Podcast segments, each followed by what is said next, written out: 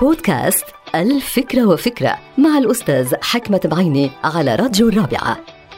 لا شك أنه بعض الناس بيتعافوا بشكل أسرع وأفضل من غيرهم وبقصد هون أنه بيتعافوا من حالة صحية أو مالية أو شخصية ولكن هناك أسباب لهذا التعافي السريع والإيجابي. مثلا بيتعافى الشخص أسرع من غيره لأنه بيمارس الرياضة وبيهتم بنوعية أكله وبيبتعد عن التدخين وما بيتعاطى الكحول والممنوعات.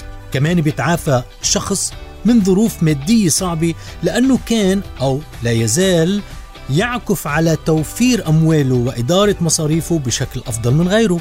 وينطبق ذلك على من يقع في نزاع شخصي أو عائلي وبيتعافى منه بسرعة لأنه هذا الشخص كان ولا يزال يعمل على تعزيز مكانته الاجتماعية من خلال أخلاقه المنيحة صدقه أمانته ومحبته للآخرين بمعنى آخر كل شيء بتحضره بتستعد له قبل إصابتك بمكروه يدخل في حساب الشفاء الأفضل والعافية الأسرع. ومن لا يستعد لكل طارئ يتعرض لعملية متعثرة من النجاة. ومن لا يحصن نفسه ضد المصائب يتعرض لعملية بطيئة من الشفاء. فلا تتردد في بناء الحصون من حولك لأن هذه الحصون تحميك من المفاجآت الأليمة.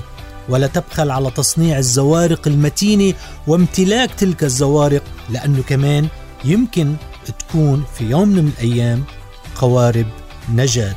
إلك ولغيرك انتهى الفكرة. هذه الحلقة مقتبسة من كتاب الفكرة وفكرة.